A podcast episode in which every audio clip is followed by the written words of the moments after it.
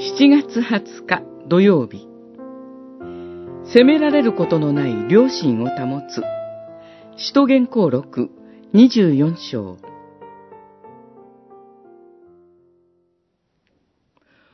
こういうわけで私は神に対しても人に対しても責められることのない良心を絶えず保つように努めています。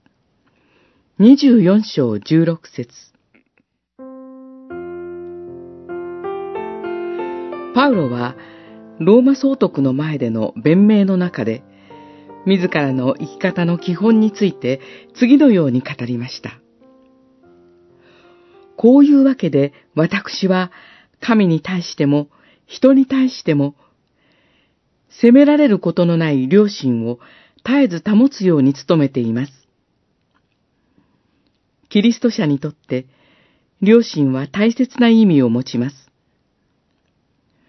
良心とは、善悪の価値判断をする心の働きであり、責められることのない良心を保つことが、キリスト者にとって大切です。しかし、良心は、それ自身が、キリスト者の道徳生活の誤りのないガイドになるのではありません。